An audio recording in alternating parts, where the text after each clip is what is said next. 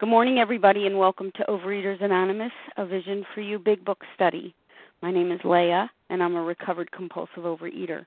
Today is Tuesday, June 25th, 2013. Today we're reading from the Big Book. You're going to find us in Chapter 3, More About Alcoholism, on page 33, the second paragraph, beginning with Young People May Be Encouraged. And today's readers are Katie G., Sally, and Paula. The share ID for yesterday's meeting, that's Monday, June 24th, 4675. OA Preamble Overeaters Anonymous is a fellowship of individuals who, through shared experience, strength, and hope, are recovering from compulsive overeating. We welcome everyone who wants to stop eating compulsively. There are no dues or fees for members. We are self supporting through our own contributions, neither soliciting nor accepting outside donations. OA is not affiliated with any public or private organization, political movement, ideology, or religious doctrine. We take no position on outside issues. This meeting's primary purpose is to abstain, to recover from compulsive overeating, and to carry this message of recovery to those who still suffer. Our sole purpose. OA's fifth tradition states each group has but one primary purpose to carry its message to the compulsive overeater who still suffers. At a Vision for You Big Book study, our message is that people who suffer from compulsive overeating can recover through abstinence and the practice of the 12 steps and 12 traditions of Overeaters Anonymous. I will now call on Lois to read the 12 steps, please.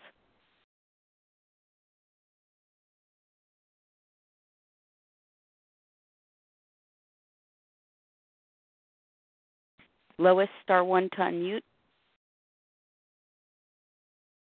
Sorry. Uh, one, we admitted we were powerless over food, that our lives had become unmanageable.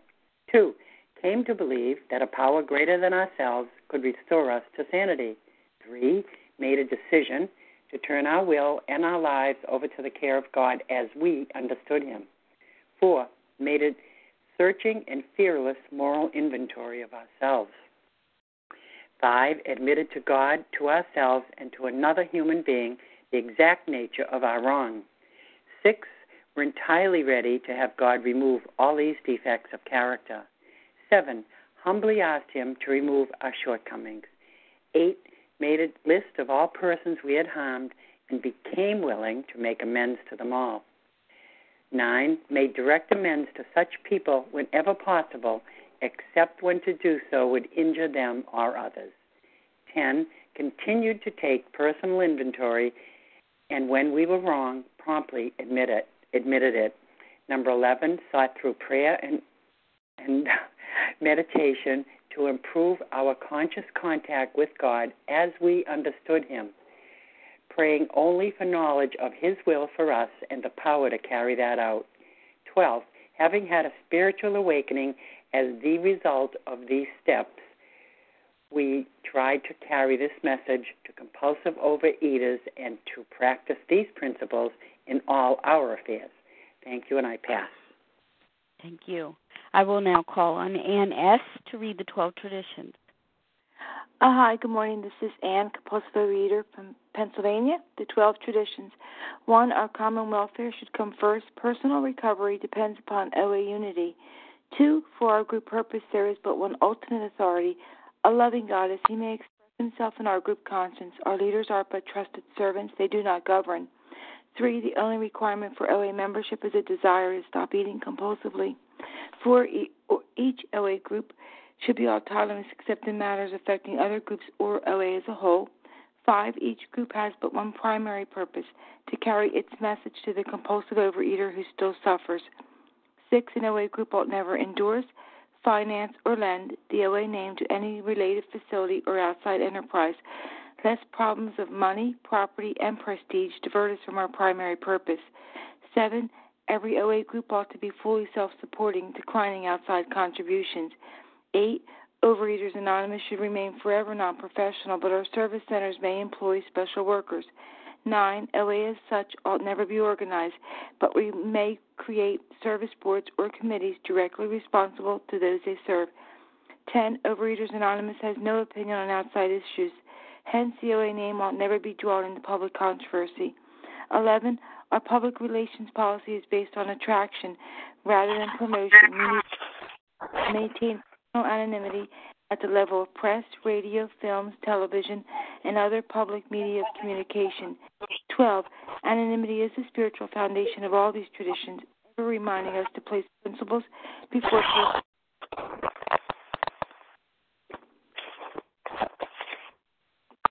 Thank you. How our meeting works. Our meeting focuses on the directions for recovery described in the book, Big Book of Alcoholics Anonymous. We read a paragraph or two from the literature, then stop and share on what was read. Anyone can share, but we ask that you keep your sharing to the topic and literature we are discussing, and that you keep your share to approximately three minutes. Singleness of purpose reminds us to identify as compulsive overeaters only. Our abstinence requirement for moderators is one year, and for readers is six months. There is no abstinence requirement for sharing on topic. This meeting does request that your sharing be directly linked to what was read. We are sharing what the directions in the Big Book mean to us. To share, press star 1 to unmute. Once you're done sharing, let us know by saying pass. Then press star 1 to mute your phone. In order to have a quiet meeting, everyone's phone except the speaker's should be muted. Today we resume our study of the Big Book. We are in chapter 3 entitled More About Alcoholism on page 33 with the second paragraph beginning Young people may be encouraged. And I will ask Katie G to begin reading, please. Good morning, Leah. Good morning, everyone. This is Katie G from Boston, Massachusetts, grateful, recovered, compulsive overeater. Young people may be encouraged by this man's experience to think that they can stop as he did on their own willpower. We doubt it if many of them can do it because none of them will really want to stop, and hardly one of them, because of the peculiar mental twist already acquired, will find he can win out. Several of our crowd, men of 30 or less, had been drinking only a few years, but they found themselves as helpless as those who had been drinking 20 years. And uh, grateful to be on the line this morning grateful to hear this. What a powerful paragraph. So, um, what are we talking about? Well, when I got to this part of the book um, with my sponsor, it was really about um, smashing home to me that I am a food addict to my core and, and what it means to be um, a, a, a compulsive overeater. You know, what it means to be truly powerless over food. And, you know, we start off talking about this man's experience. So, what did we say about this man's experience yesterday? Well, he had he made a decision that he was going to stop drinking um, based on his own willpower. You know, and willpower is just about self control. And how many times was I looking for the next diet, the next solution that, you know, pulling myself up by my bootstraps? I wasn't going to invite God in. Why did I need God?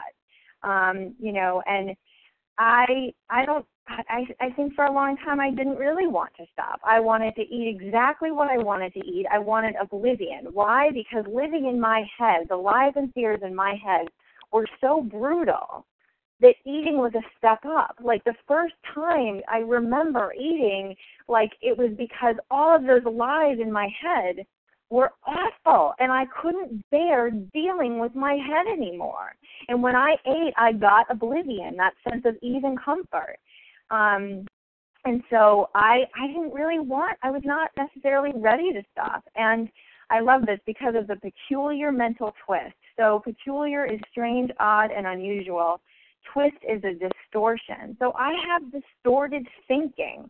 I already have distorted thinking that's going to prevent me from quote unquote winning out. I if you put me in the in the ring with food, I am not going to win um, because I have this this disease of the mind, this obsession of the mind that tells me time after time after time, food is going to fix it, you know, and or even it, and, and even remembering that okay well the last time it went so bad well i i tell myself all these lies. It's not going to be bad it's not going to be that bad this time. You know so that by the time i got to college um i graduated from college i was um very underweight and in a year of eating i put on a 110 pounds you know because i i couldn't i couldn't stop from starting i put that food in my body and i couldn't stop i had placed myself beyond human aid and it says you know, they found themselves as helpless as those who've been drinking 20 years. And helpless means unable to defend without help. You know, and I, I knew, like, it, like I couldn't. I had placed myself beyond human aid. Um, I couldn't outthink this problem. I remember sitting in therapist offices saying, you know, I, I remember saying to my therapist, I understand that it was painful that my parents got divorced and all the atrocities that happened in my own life. You know, like I understand that. But when is it going to stop? When when do I do something about it? And there's nothing wrong with therapy. I'm certainly not condemning it, but therapy, when I'm talking about it and I'm talking about it and I'm talking about it, and then I'm going and eating because I am hating myself because I'm taking everything personally, like that never works for me. Like I had placed myself beyond human aid. So for me, this paragraph was really hitting home to me. Like, yeah, like I was I was 20. I the last functional thing I did was graduate from college, and that was pretty functional. But from there, my life got smaller and smaller and smaller, and I was just as bad at age 22 as if I had been eating, you know, for many, many, many years. And I know that my disease is within me, and it's still getting worse and worse every day. Which is why, even though I say I'm recovered from a hopeless state of mind and body, if I don't stay active in this work and watch for my current peculiar mental twists you know, the lies and fears, then eating will eventually be a step up. So this is about identifying in and really being devastated that yes, I too am a, a compulsive overeater and I need a solution that is beyond human aid. And with that, I pass. Thank you, Katie. Would anyone else like to comment on what was read? This, this is Paula. I heard Paula and then Sally. Please. Paula, go ahead. Thank you. This would be Paula, recovered compulsive reader, and I'm going to come down to the bottom line here. I'm going to scoot right on to several of our crowd of men of 30 or less had been drinking only a few years, but they found themselves as helpless as those who had been drinking 20 years. Here we come together. The ending is always the same. The beginning, I don't know for you. Was it five, ten, fifteen years of age that it began? It doesn't matter. And how long?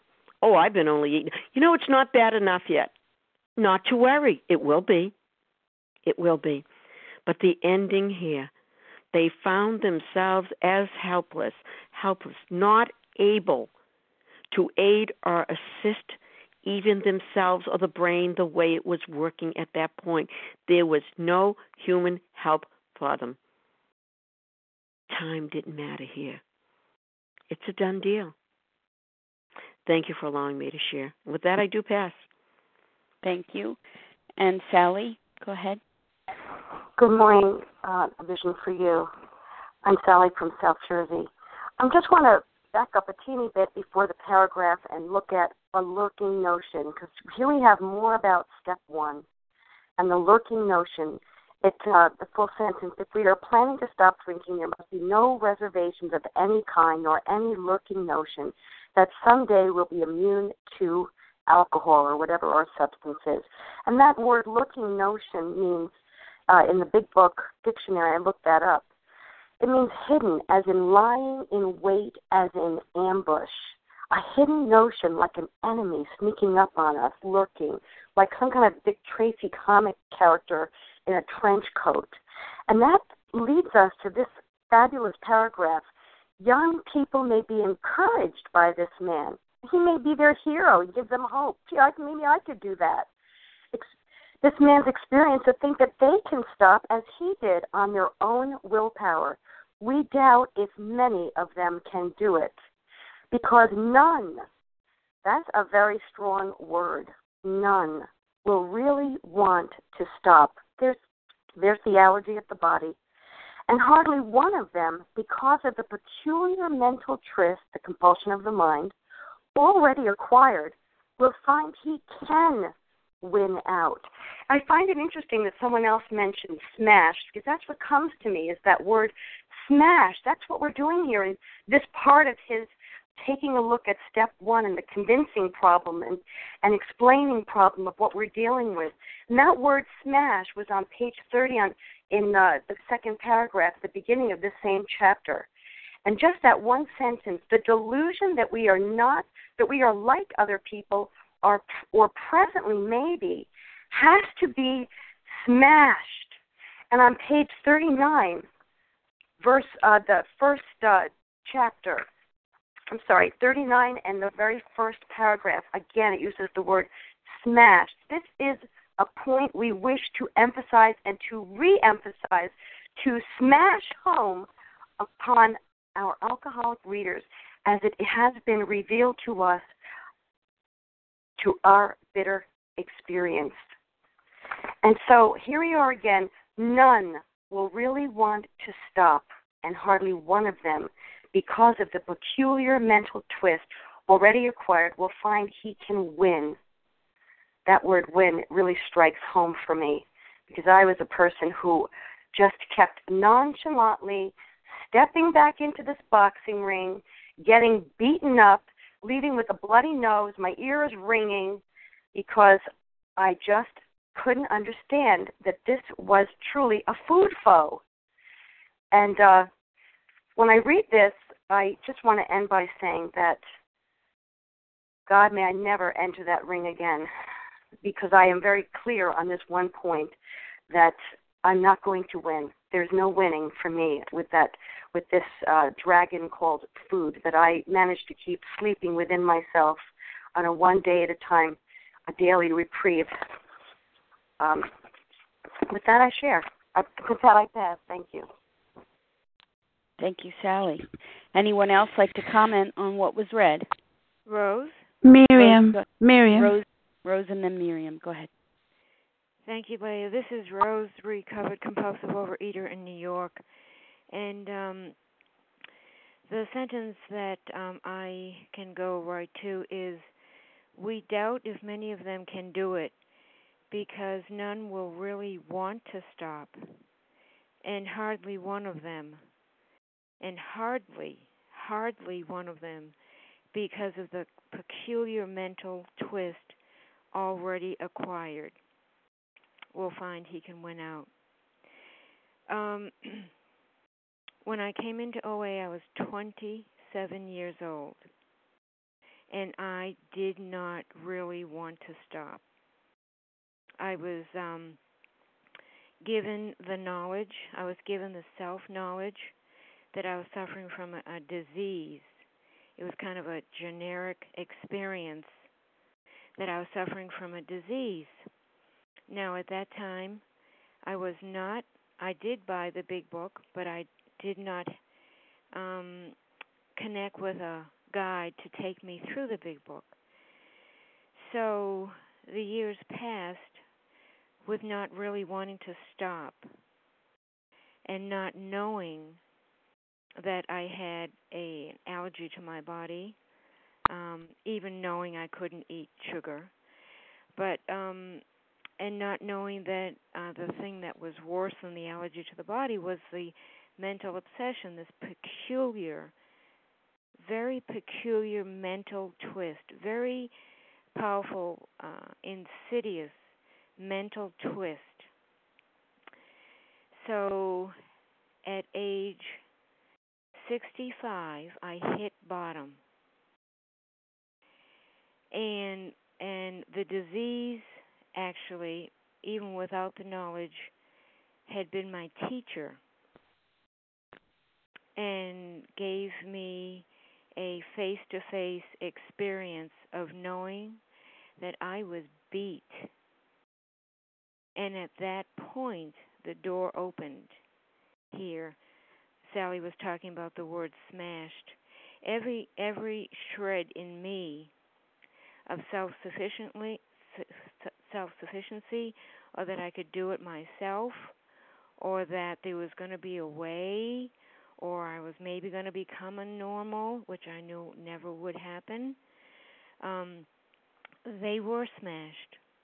They were smashed. My my body was pretty smashed and my mind, the hopeless the level of hopelessness was so deep and then and then um what happened to me is what is going to be revealed here in the rest of this chapter. So, thank you. With that, I'll pass.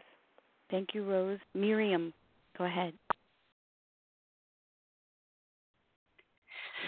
Thank you, Leah. Uh, hi, everybody in the room. Um, I'm Miriam calling from Israel, a recovered compulsive overeater, one day at a time. And my recovery depends completely in if I continue working my steps 10, 11, and 12 on a daily basis, and on a moment to moment basis.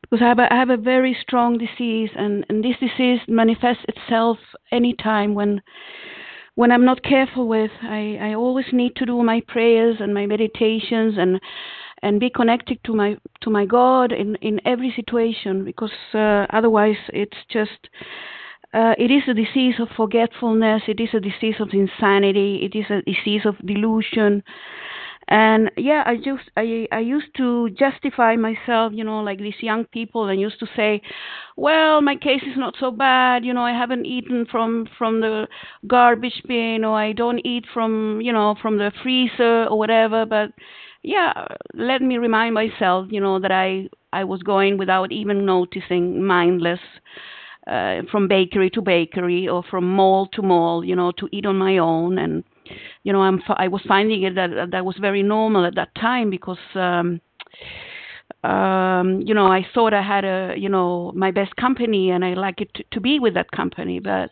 you know when i work that when i work the steps you know according to to the big book with my sponsor i did realize you know what the problem was and and now uh, you know for the grace of god living one day at a time Uh, recovered and, and and living in 10, 11, and 12, which is trusting God, cleaning house, and helping us others. That's my my way of life today, and for that I'm so grateful. Thank you so much. And with that, I pass. Thank you very, very much. My name is Leah. I'm a recovered compulsive overeater. I too wanted to comment on this paragraph. It says young people may be encouraged by this man's experience to think that they can stop as he did on their own willpower. We doubt if many of them can do it because none will really want to stop and hardly one of them because of the me- peculiar mental twist already acquired will find he can win out. Um, again, the big book is teaching us about the grave nature of our illness. It's already described in the previous pages about the physical craving that we have. We have an allergy of the body that when we ingest certain substances triggers a physical craving. But remember, the physical craving doesn't begin until after there's already the substances in your system.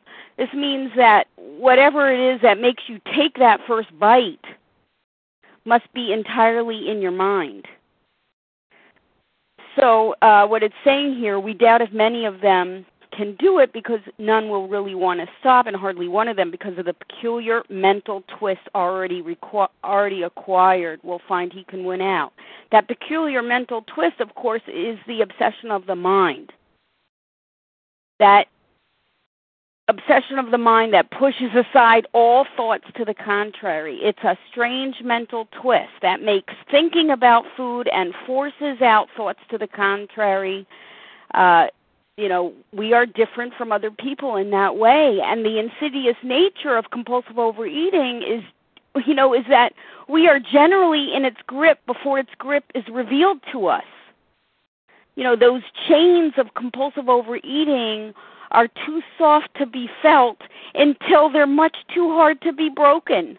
You know, by the time I figured out what was going on uh with me in terms of this dual nature, those those chains of compulsive overeating were much too hard for me to just uh implement some willpower.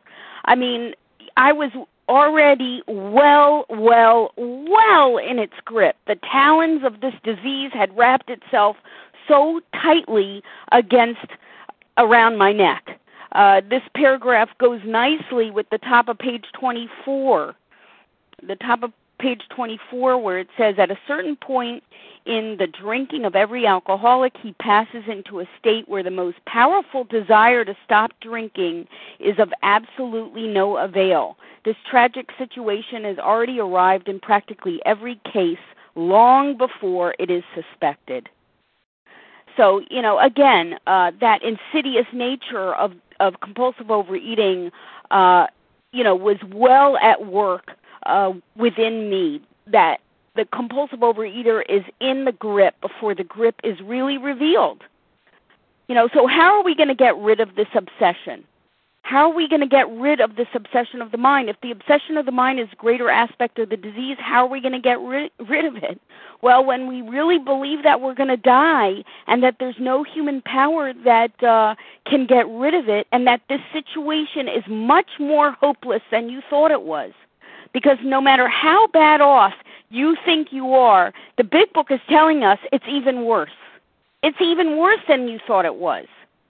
And until you believe it's much worse than you thought it was, the steps are just going to uh, lie on page, you know, uh, 60, uh, 59, and, and 60 uh, without the urgency that's necessary. You know, the steps are just going to hang on the wall in the meeting that you attend in your local city or, or neighborhood unless you believe that you are going to die without uh, these action steps. That that's the bottom line for people like you and I. And with that, I pass. Anyone else like to comment on this paragraph before we move on? This is Amy. Amy, go ahead. Good morning. My name is Amy. I'm a compulsive overeater, recovered from Maryland.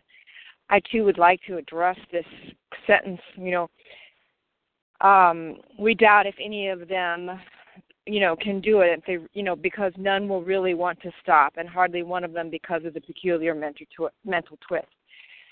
I mean, let's face it. I, I, if I could have gotten away with compulsively overeating, I would have done it. I would have kept on doing it and doing it and doing it. I never really wanted to stop until the consequences and the pain and suffering of my compulsive overeating, the weight, the mental torture, the four terrible horsemen when you wake up in the morning with those hangovers, the binging, the purging, the anorexia, the being 70, 80 pounds overweight, the whole symptom, the whole gambit of this disease, when it only became that destructive and that painful and that scary, did I really want to stop?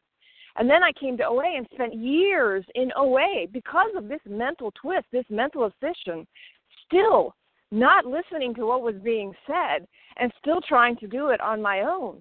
It was only when the pain and suffering and the fear of dying that propelled me to finally surrender. I did not want to stop. And then I was trying to use my mind and my willpower to fight what my mind and my willpower could not fight my own mind. I could not do it, and willpower, which had served me just fine earlier in my years of eating, no longer worked. Let's face it, folks, this disease is progressive.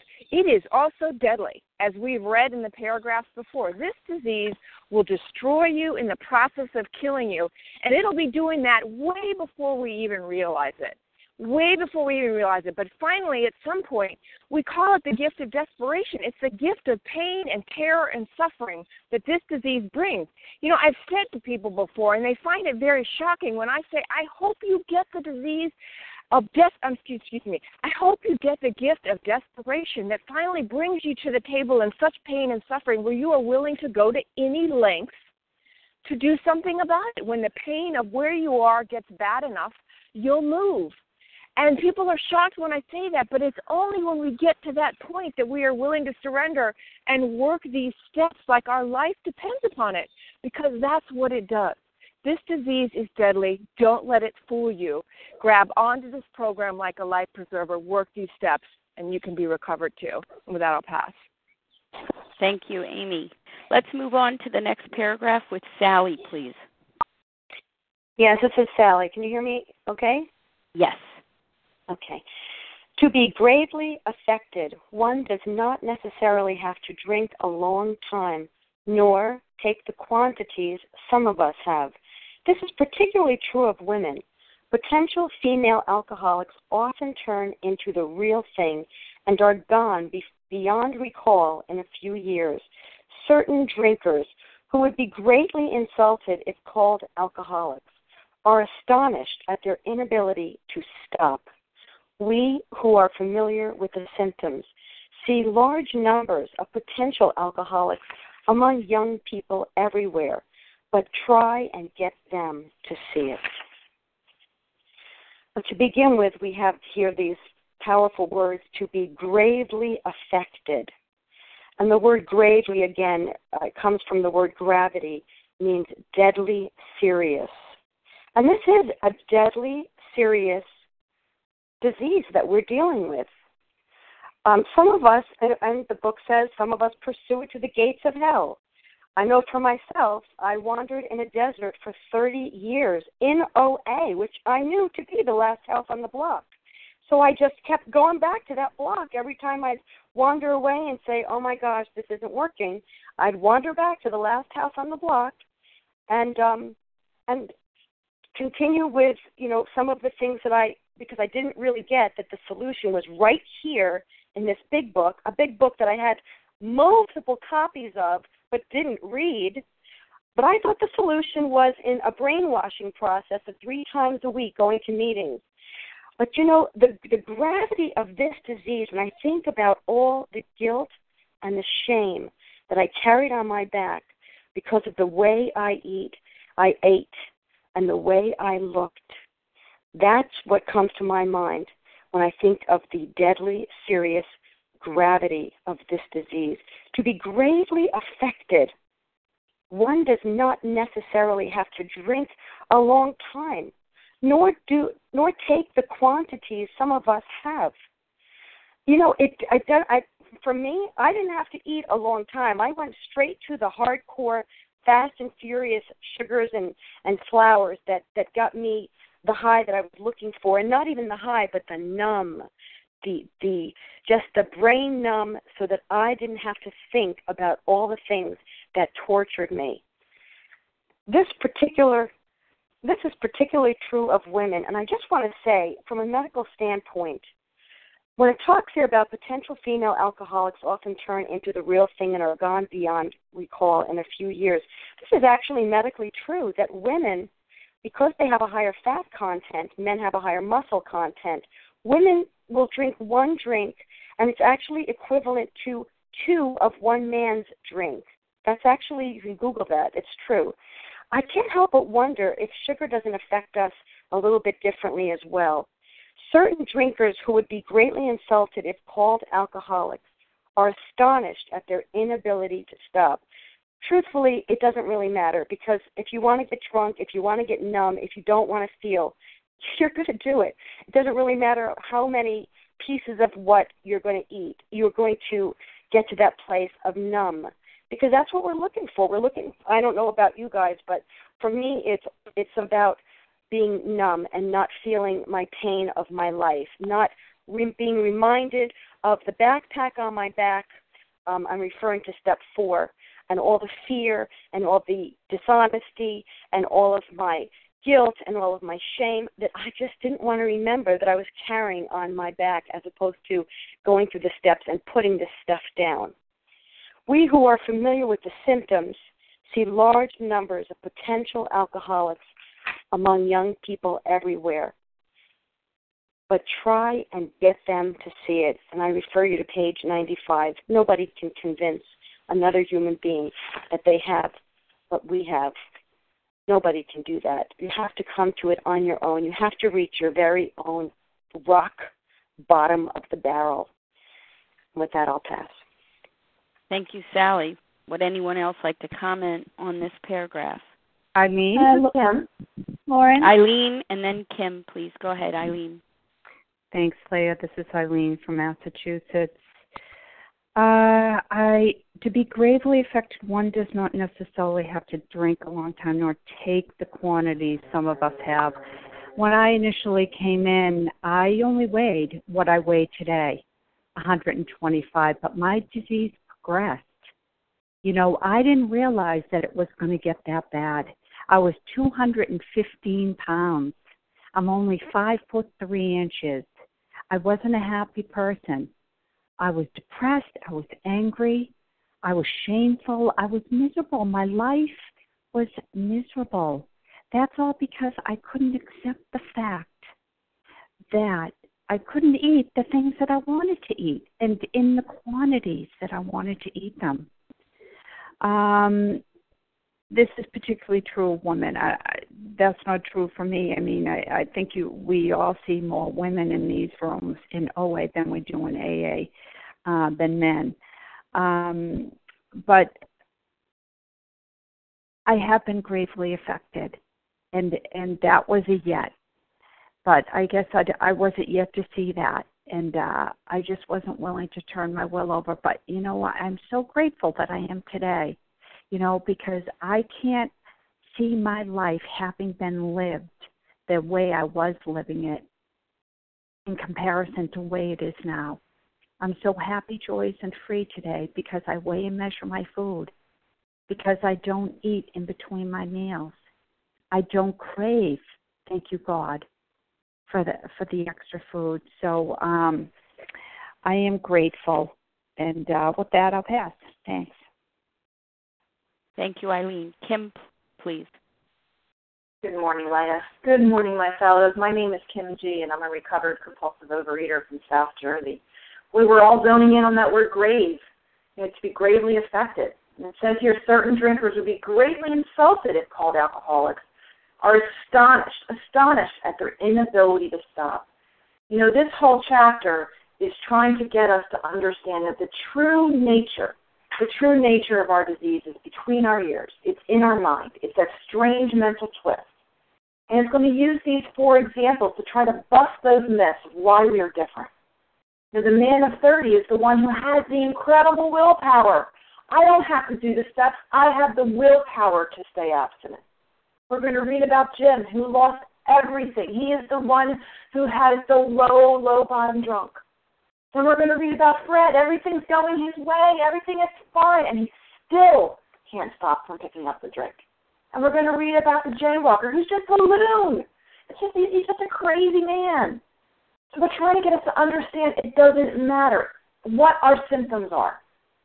If we have this allergy of the body, if we have this obsession of the mind, we are going to be astonished, astonished at our inability to stop. And we do that in our program. Well, I'm obese. Oh, I'm morbidly obese.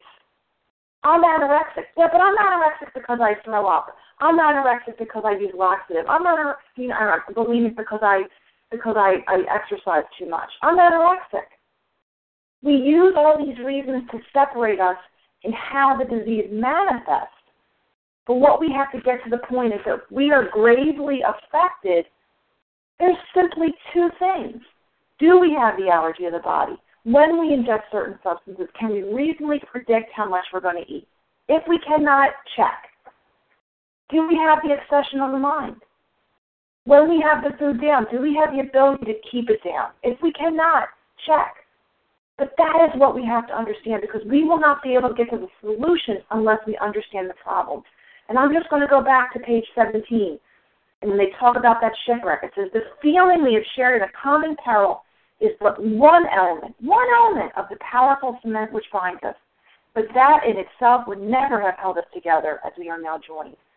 The tremendous fact for every one of us is that we have discovered a common solution. So if the only thing we're worried about is trying to find people with that common peril, well, I'm a woman, I'm different. I'm a man, I'm different. I'm obese, I'm different. I'm skinny, I'm different. I'm bulimic, I'm different. You know, I have to eat vegan. I have to eat with this way. I have to eat kosher. I have to eat this way. We separate ourselves in our food plans. But what we have to get to, what is that common solution? The common solution is we have to put down the foods that create a phenomenon of craving in us. And then we have to look towards that solution and run towards it because the obsession of the mind is on our back. And if we do not get rid of that obsession of the mind, we are going to eat again. And how specifically that disease manifests us, or how specifically we are different as individuals, is what is going to kill us if we don't accept the fact that here certain drinkers who would be greatly insulted if called alcoholics are astonished at their inability to stop. And with that, I pass. Thank you very uh, much. Lauren. Go ahead, Lauren. Hi. Well, um, yeah, um, pretty much took the words right out of my mouth. Uh, hi, I'm Lauren S. from Pennsylvania, uh, gratefully recovering uh, compulsive overeater. Uh, currently to embark on step nine, so that's where I'm at. But yeah, I I really like I like this progress for me. Um, I'm usually just by chance the youngest in the room in my meetings face to face. So I really struggled with um, just accepting that I was really at my bottom. And when I came in, I I I was my next step in life before I came in was pretty much suicide. Not in a laughing matter, of course. It was suicide. I was I was just like, whatever. I'm done. I'm done. I I didn't even want to diet because that's self care. I didn't even want to help myself in any way. Um, and ironically, I stumbled in to a recovery program, and yeah, it took the words right out of my mouth. I was just thinking it doesn't even matter what our self tries to tell us about all these little barriers. You know, they talk about in the preface. Um, uh, you know, hold on, just just five seconds. Okay, that should be better.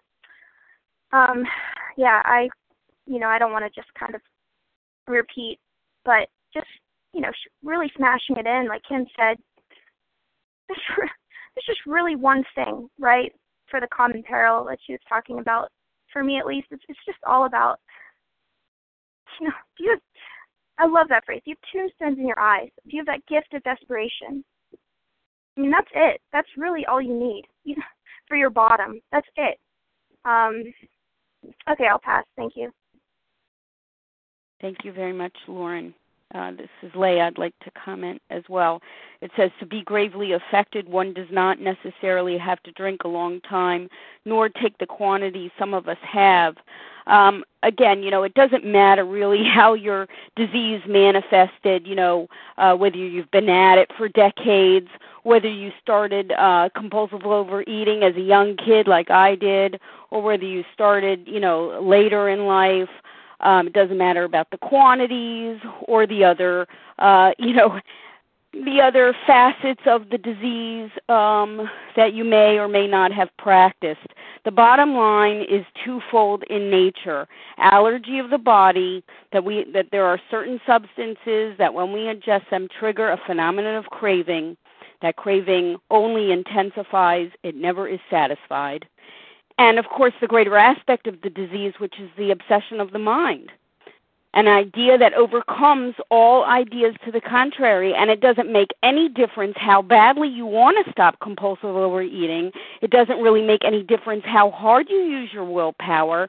From time to time this obsession of the mind is going to tell you it's okay to take that first bite.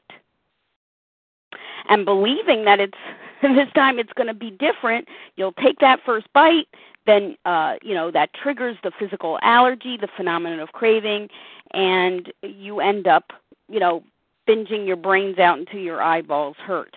Uh, this paragraph, these pages were written by those who are experienced in this. This is the collective voice and the collective experience and wisdom of people who had blazed this trail, and uh, they're, you know, letting us know uh, that even, you know, females and of course elsewhere it's written even young people are caught in this disease. Once a cucumber becomes a pickle, there is no becoming a cucumber again. You cannot reverse the brining process. Uh, you know, we are well in its grip before we are able to break those chains on our own willpower. And that is the reality for a real compulsive overeater. And with that, I pass. Anyone else like to comment on this paragraph before we move on? This is Paula. May I comment? Yes, Paula, go ahead. I just want to uh, scoot on just to that last line because I find myself there. Um, we who are familiar with the symptoms. How do we become familiar? Familiar means well acquainted. Oh, yes. Well known. There indeed, another yes. And it says here, see. They use the word see. I couldn't see when I was in my disease. See, large number of potential alcoholics. Who the heck wanted to this to be the potential? You have the potential, Paula, to be an alcoholic, a compulsive overeater. That was the last thing I wanted. But see, someone else saw that. Oh, that was fine, but I had to see it. And that's the way it ends here. Among young people everywhere, young people, old people, middle people, I don't know where you are. But not to worry. It'll come to you wherever you are, whatever place in life, whatever your afflictions are, whatever. Because here's what it says, but try and get them to see it. I couldn't see it. Oh, honey, I could read those 12 steps on the board. I could rattle them off one, two, three, four, five. Hadn't a clue. Hadn't a clue. But this part, but try and get them to see it. Try we will do but something clicks within. But I just want to end with that line on page 90 when you discover a prospect for Alcoholics Anonymous, find out all you can about him. If he does not want to stop drinking, don't waste, time trying to persuade him. He can't see it. But look at what it says. You may spoil a later opportunity. Let the disease do its work. This advice is given for his family also. They should be patient, realizing they're dealing with a sick person. Thank you for allowing me to share with that. I do pass. Thank you, Paula. Paula, actually, would you please read the next paragraph for us? Well, then we shall continue. Paula, still recovered compulsive overeater. As we look back, we feel we had gone on drinking many years beyond the point where we could quit on our own willpower. If anyone questions whether he has offered this entered this dangerous area, let him try leaving liquor alone for one year. If he's a real alcoholic and very far advanced, there is a scant chance of success. In the early days of our drinking, we occasionally remain sober for a year or more, becoming serious drinkers again later. Though you may be able to stop for a considerable period, you may be a potential alcoholic. We think few to whom this book will appeal can stay dry anything like a year. Some will be drunk the day after making their resolutions, most of them within a few weeks. You know, here is a very powerful paragraph of living up to the potential of an alcoholic and compulsive overeater. And we see over again let him try, let him, until he tries everything he will not settle for this answer. This is the only answer, but he must be aware of it. He must know it, not you. And this is it. Though you may be able to stop for a considerable period of time, you may be a potential alcoholic, yet be a potential alcoholic. We think few to whom this book will appeal. The book appealed to me. I liked what it said. Didn't want to live by it. Liked what it said. Until I realized I was who it said then and only then. Those resolutions, most of them within a few weeks, days, hours. Thank you for allowing me to share. I look forward to hearing the others. Thank you. Would anyone else like to comment on this paragraph? This is Amy. Amy, go ahead. Good morning, Amy. Still uh, a recovered compulsive reader from Maryland um, let him try leaving liquor alone for one year. You know, there was a point where um, I was not binging for about eight months, and I'll say was not binging, and I didn't, I didn't even say abstinent because I certainly wasn't sober. The problem with this deadlier aspect of our disease, the mental obsession, is that I may have stopped eating, but there was no freedom, there was no peace, there were no promises in my life at all. I was like that child that talks about in the big book, whistling in the dark, where I couldn't wait till I could get to a point where I could start eating again like a normal person. The mental obsession is as such that it not only deceives us into taking that first bite against all consequences, deadly consequences, it also ruins any thinking. It absorbed and took over my life. I thought about food 24 7, whether I was eating it whether I wasn't eating it, hoping I could eat it soon, being ruled by the numbers of the scale, not I mean, I was a I was chained to the refrigerator, if you will. I was a slave to what it was I was thinking constantly, always trying to control it, always hoping that this time I could get away with it, always wondering when I could be able to eat and be able to stop, always thinking, always obsessing. That's why they call it a mental obsession. I was obsessed. There was no freedom and there was certainly no peace and soon enough, I broke down and I would pick up again, even after eight months. And boy, is that disease progressive because after that, everything was like, oh, no, no holds barred. It was crazy and it was insane. But that is the nature of this disease the mental obsession that causes such misery and pain up in my head that there is no freedom except by finally surrendering and realizing that I could not fight this on my own and that I needed help outside of myself, someone greater than me. And that's this program and its 12 steps and God. And with that, I'll pass. Thank you, Amy. Anyone else like to comment on this paragraph? This is Kim. Kim, go ahead. Good morning again, everyone. We think few to whom this book will appeal can stay dry anything like in a year.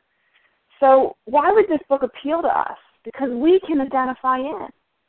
For a normal person, this might be a couple cute anecdotes, and it's most likely it's going to be boring for them. It's going to be boring for them. I remember being on in vacation with my uncle, and I was out on the porch, and we were both reading books, and I looked over, and he was reading a physics textbook. A physics textbook. He's he's got two doctorates. That appealed to him because that is who he is.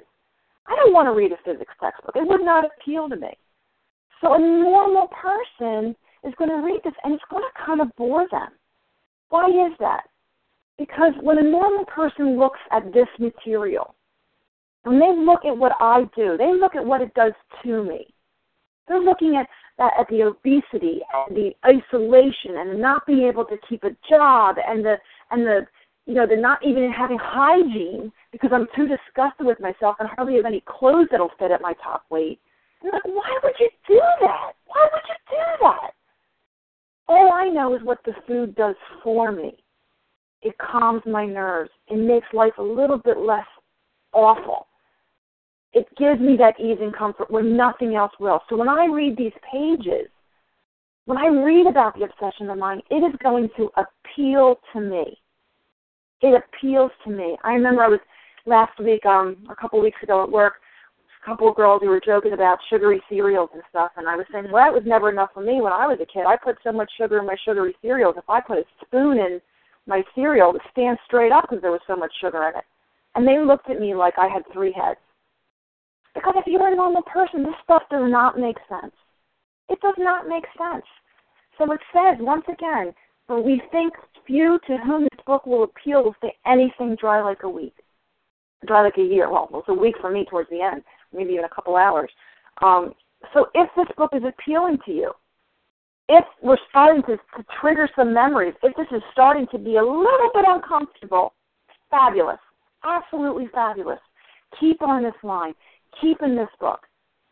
Because the miracle of this program is not that we are going to be strong enough to resist the food one more day. The miracle of this program is we're not going to want to eat if we walk through these steps. And the only way we're going to be willing to do that is if we understand how gravely affected we are, if we understand that this is a permanent condition, this is my disability. And without a spiritual awakening, I am destined to die, or even worse, to live in that miserable, miserable mind of mine until the day I die. And with that, I pass. Thank you, Kim. Anyone else like to Hi, this is Julie. Julie, this is Julie. I'd like to share. Thanks. Yep. I'm Julia, a recovered compulsive overeater, and uh, this paragraph just speaks volume. Part of it that speaks to me is in the early days of our drinking, we occasionally remain sober for a year or more, becoming serious, you know, eaters again later. Um, you know, when I first started the dieting route, even though I had the obsession and I was thin, but I was always thinking about food trying to get it. How can I get it? What can I do after I got it? But I hadn't yet gained the weight, but I had the mind, obviously. And I could go on a diet for a match, you know, to lose the five to ten pounds. And then as soon as the you know, the wedding happened, I'd be able to binge. And you know, at 19, 18, 17, that's not a normal thing to do. So then I would go on another diet. Same thing, very successful. I could I could white knuckle it. But I kept on thinking about that day, you know, the day of the birthday party. Then I can eat again. And um with each time I picked up and took that first bite, I would gain more weight and then I started to become obese. And um I look back at you know, I, I look at that white knuckling or dieting with group support because I always thought I, I had recovery because I had lost weight and I was a sponsor. Um, but it was clearly just um, another diet for me. And we think few to whom this book will appeal. This book appealed to me, but I didn't really know it. Um, I was just looking for something to keep me thin. And now it's amazing how um, your life can turn around when you finally see that obsession and finally see that how I was driven. You know, I always think about that movie. I think of Tom Cruise where he's got those blades going around and he's being sucked towards it. And that's how I was with the food. I was like, I can't do it. I'm going to eat. I'm not going to eat. I'm going to eat. I'm not going to eat. I can't think the last time that I felt like that, and it's because I finally understand how how my mind works but yeah, it brings back so many memories how I would continually have something, you know, to look forward to to, to binge. And I think of Oprah when she lost all that weight on that drink she was doing and she opened up her dress to show her in a bathing suit and then she binged that night and it was like I remember saying, I would have done that. Um so anyway, this is a great, great paragraph. They're all great. I just um it just brings back memories and I'm so grateful, so grateful that, you know, I am a a chronic alcoholic, chronic overeater. I'm the real overeater because there is nothing. There is no diet, there is no shot, there is no surgery that can fix me. So thank you and I'll pass. Thank you very much. If anyone questions whether he has entered this dangerous area, let him try leaving liquor alone for one year. If he is a real alcoholic and very far advanced, there is scant chance of success. My name is Leigh. I'm a recovered compulsive overeater. Here goes the big book. It's giving us an opportunity for self diagnosis. Um, a couple pages before they gave us a diagnosis, a, self diagnostic test. You know, go ahead and step into the kitchen, try some controlled drinking, try to drink and stop abruptly. That's testing out the allergy of the body. Is it true that when you ingest certain substances, it triggers a ph- phenomenon of craving? True or not true? For me, check. Here they're giving a self diagnostic test on the obsession of the mind. Can you leave it alone for one year? The obsession of the mind. Is it possible for you to separate from your binge foods and keep it down? I've stopped thousands of times. thousands of times. How do you stay stopped? That's the issue. That's the greater issue because once separated from uh, my binge foods, I was dealing with the most dangerous part of my illness the most dangerous part of my illness is not when I'm uh, compulsively overeating. It's when I'm not compulsively overeating because I'm thinking. I'm thinking about compulsively overeating. So the real problem centers in my mind, telling me it's okay to take that first bite rather than in my body that ensures that I can't. So, hence the necessity for these steps that will expel the obsession of the mind. Remember, uh, you know the only way to recover from this obsession is to have an experience called a psychic change a personality change a spiritual awakening. If we can find a way to feel comfortable if we can find a way to feel comfortable uh walking around on this planet instead of restless irritable and discontent then it wouldn't be necessary for us to pick up that first bite in the first place and if we can find a way to feel comfortable by experiencing that psychic change, by having that spiritual awakening, a change in our mental attitude and outlook on life, the obsession of the mind will be driven out, it will be expelled, and we will be free. And with that, I pass, and with that, we are out of time. Thank you to everyone who has shared this morning. We will now close with the reading from the Big Book on page 164, followed by the Serenity Prayer. Melanie, are you available, please, to read from A Vision for You? I am. Thank you. Good morning, everyone. My name is Melanie. I'm a recovered compulsive overeater in Oregon. Our book is meant to be suggestive only. We realize we know only a little. God will constantly disclose more to you and to us. Ask Him in your morning meditation what you can do each day for the man who is still sick. The answers will come if your own house is in order. But obviously, you cannot transmit something you haven't got.